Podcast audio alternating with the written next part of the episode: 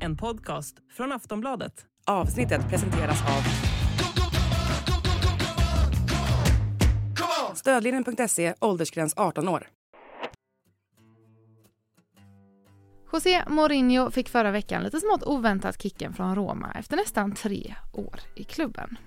Och det var en tårögd Mourinho som tvingades lämna träningsanläggningen och nu spekuleras det hej vilt i vad som kan tänkas vänta härnäst för den lika delar hatade som älskade portugisen. I dagens avsnitt finns Makoto Asahara med i studion och vi tar oss en titt på Mourinhos karriär. Hur lyckad var egentligen sessionen i Roma? Hur bra är han fortfarande som tränare? Och i vilken klubb skulle han passa bäst framöver? Du lyssnar på Sportbladet Daily. Mitt namn är Julia Karlsson.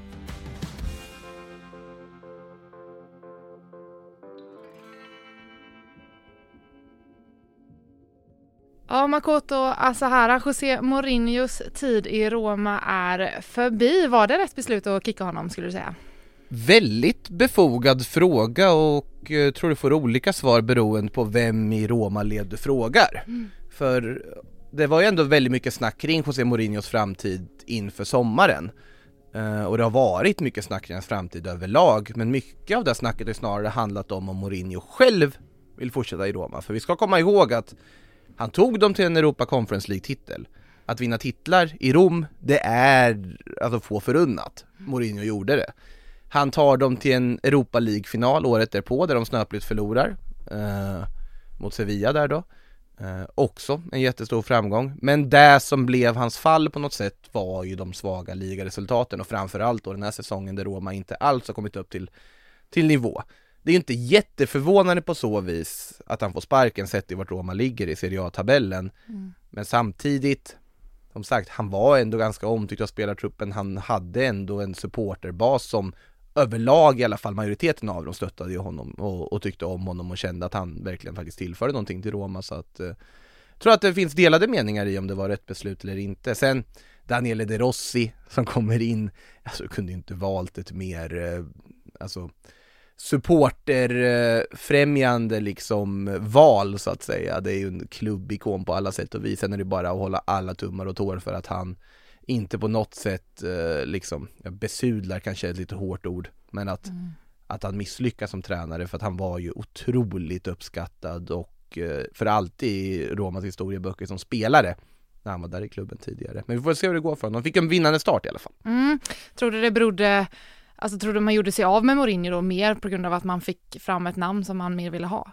Nej, det tror jag absolut inte att det var för att De Rossi fanns tillgänglig. Som De Rossi har ju inte jättemycket erfarenhet heller på tränar, tränarbänken så att det var inte så, utan det är ju en lösning för att på något sätt Alltså tvätta över faktumet att du har gjort det av med Mourinho i det här läget. Mm. Eh, jag tror helt enkelt det har att göra med för dåliga resultat och att det samtidigt var för mycket drama och käbbel bakom kulisserna.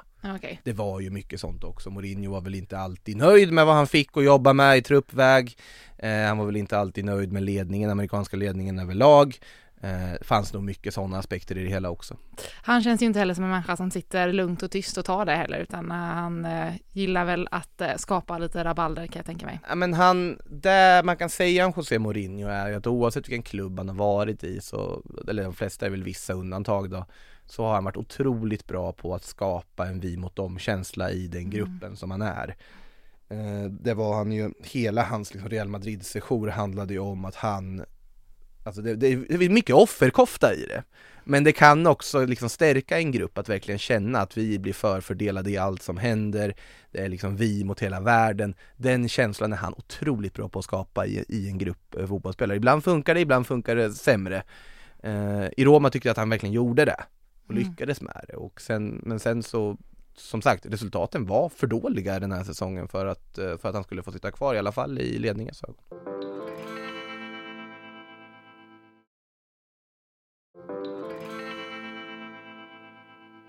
Mourinho är ju en liten vattendelare känns det som. Var mest älskad eller mest hatad? Vad, hur är det där tror du?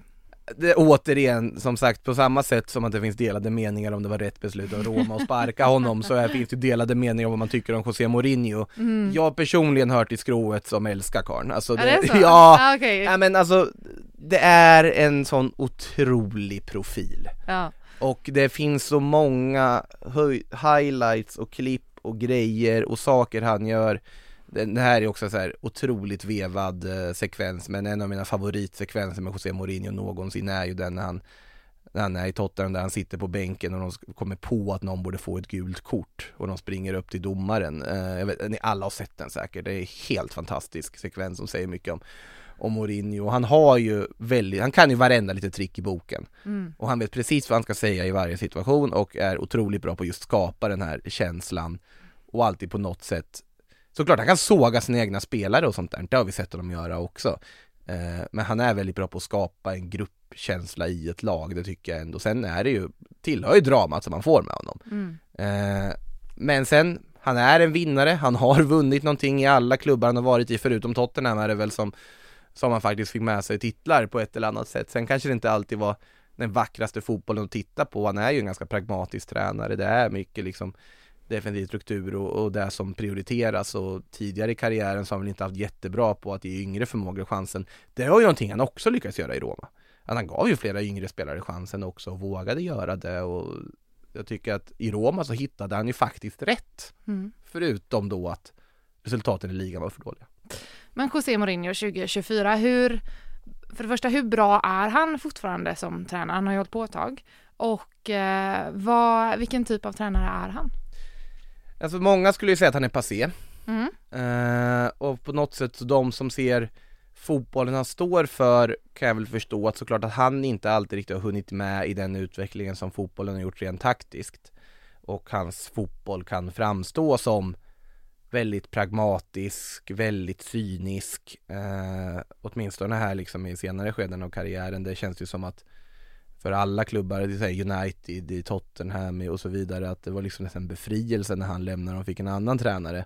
Nu hade väl Tottenham något år med Conte och annat här innan, innan, eh, innan Ernst Postecoglou kom och satte alla fria på något sätt ut mm. på, på grönbete men eh, Så att såklart att det finns många som är kritiska och inte anser att han kan ha ett toppjobb fortfarande och de ryktena som finns nu det är ju om att han ska Ja ta pengarna i, på Gulfen, dra till Al-Shabab är det väl det pratas om framförallt. Eh, Yannick Ferreira Carrasco är väl där bland annat. Eh, och eh, fortsätta sin karriär där. Vi får se om det är aktuellt. Man hade ju velat se honom ta ett förbundskaptensjobb annars. Nu är det väl inget lediga direkt. Brasilien valde ju ett eh, inhemskt spår istället här nu när de eh, utsåg förbundskapten. Han hade säkert varit intresserad av det här jobbet annars och kanske till och med varit aktuell. Men det finns en anledning till att till exempel så fort Real Madrid behöver en ny tränare så nämns fortfarande José Mourinhos namn för att där så tycker jag fortfarande till exempel Florentino Perez att han håller en extremt hög nivå som tränare. Han har fortfarande, liksom, det är inget, tränaryrket, det är inget vi kan liksom glömma bort. Titta på Roy Hodgson, var 76 år gammal, absolut, det går inget bra i Palace, han anses passé också men han kan ju fortfarande få tränarjobb. Mm. Och jag tror att där har du en liksom längre brintid på så vis. Jag tror ju absolut att Mourinho skulle kunna göra ett bra resultat med någon, med någon klubb i de större ligorna fortfarande. Jag tyckte att, som sagt, han tog Roma till två raka Europafinaler. Man glömmer lätt det i när man, när man pratar om bara titta på deras tabellresultat och så vidare och han skapade ändå en tro i Roma på att det skulle kunna bli någonting bra skulle kunna ske, man, en tro på att de kan vinna saker och så vidare och det, det ska inte underskattas. Ja, på tal om eh, ryktena vart han ska och så vidare. Jag såg att han ska ha möte med Napoli i veckan. Vad, de har ju gått sådär det här, den här säsongen. Vad, vad tror vi där? Skulle det vara en perfect match? No. nu ställde jag dig på potten. Ja, verkligen. Uh, Napoli ska väl kanske, absolut, det hade varit väldigt intressant att se. Mm. Hur skulle the special one fungera i Neapel, fotbollsstaden Neapel, efter då den mardrömshöst de verkligen har haft där. Eh, det hade ju varit väldigt spännande att se såklart, men eh, samtidigt ja, jag förstår att Fabrizio De Laurentiis vill ändå vill ha ett möte med honom, det kan jag göra. Men ja, alltså han kan ju Serie A, han har, gjorde, gjorde det bra i Inter för, nu är det ju för 13 år sedan som han vann eh, trippeln med Inter, eller kanske 14 till och med. Eh, och jag tycker ändå överlag att hans tid i Roma måste anses vara fullt godkänd. Mm. Eh, sen om han skulle lyckas i Napoli, jag vet inte hur, hur det skulle gå. Det är så väldigt svårt att veta med, med José Mourinho tycker jag.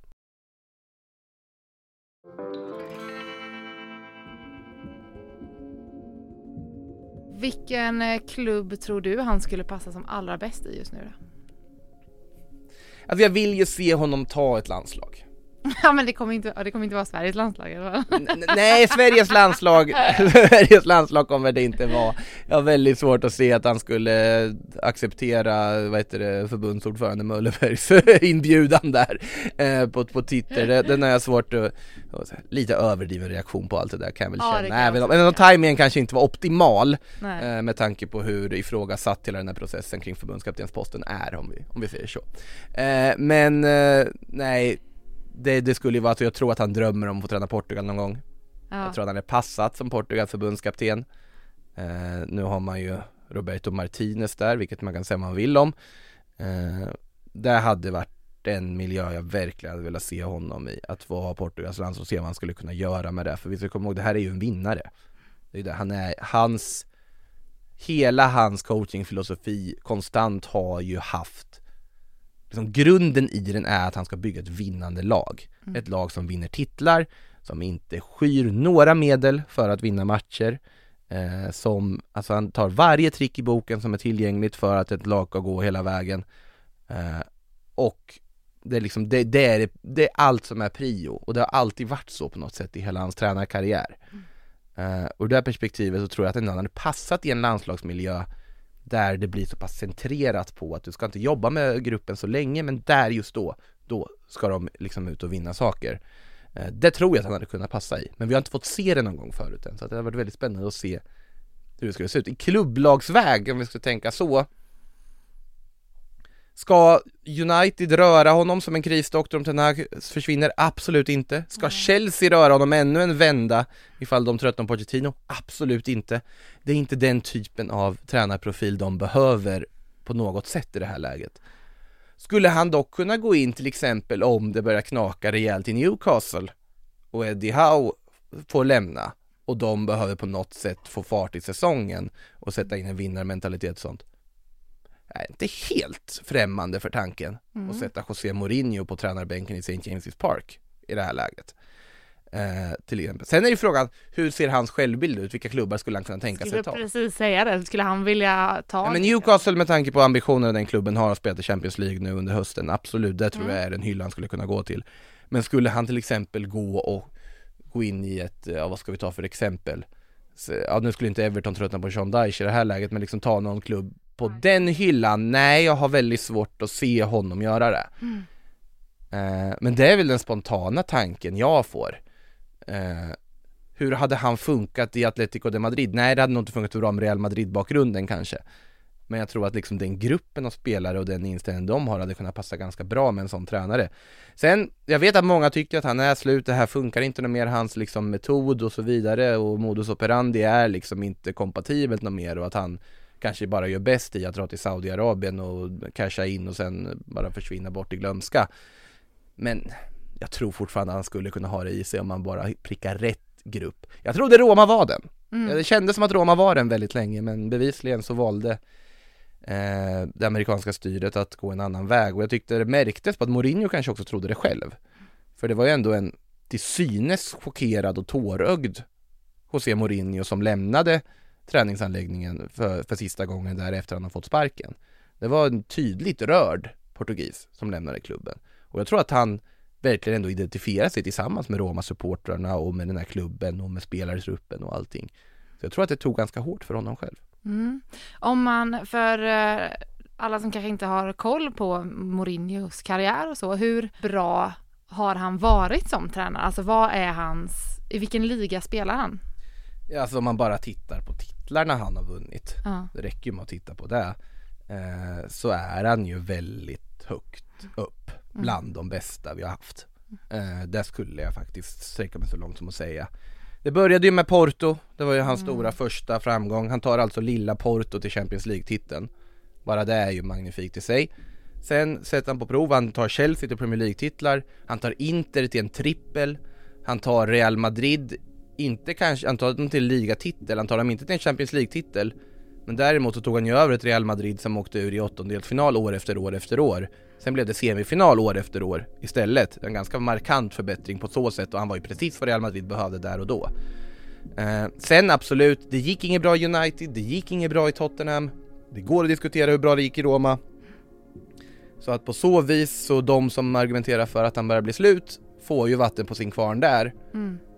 Men alltså CV talar också sitt tydliga språk på att han har ju vunnit en titel på de flesta platser han har varit. Och det är få tränare som kan säga det. Du har lyssnat på en podcast från Aftonbladet. Ansvarig utgivare är Lena K Samuelsson.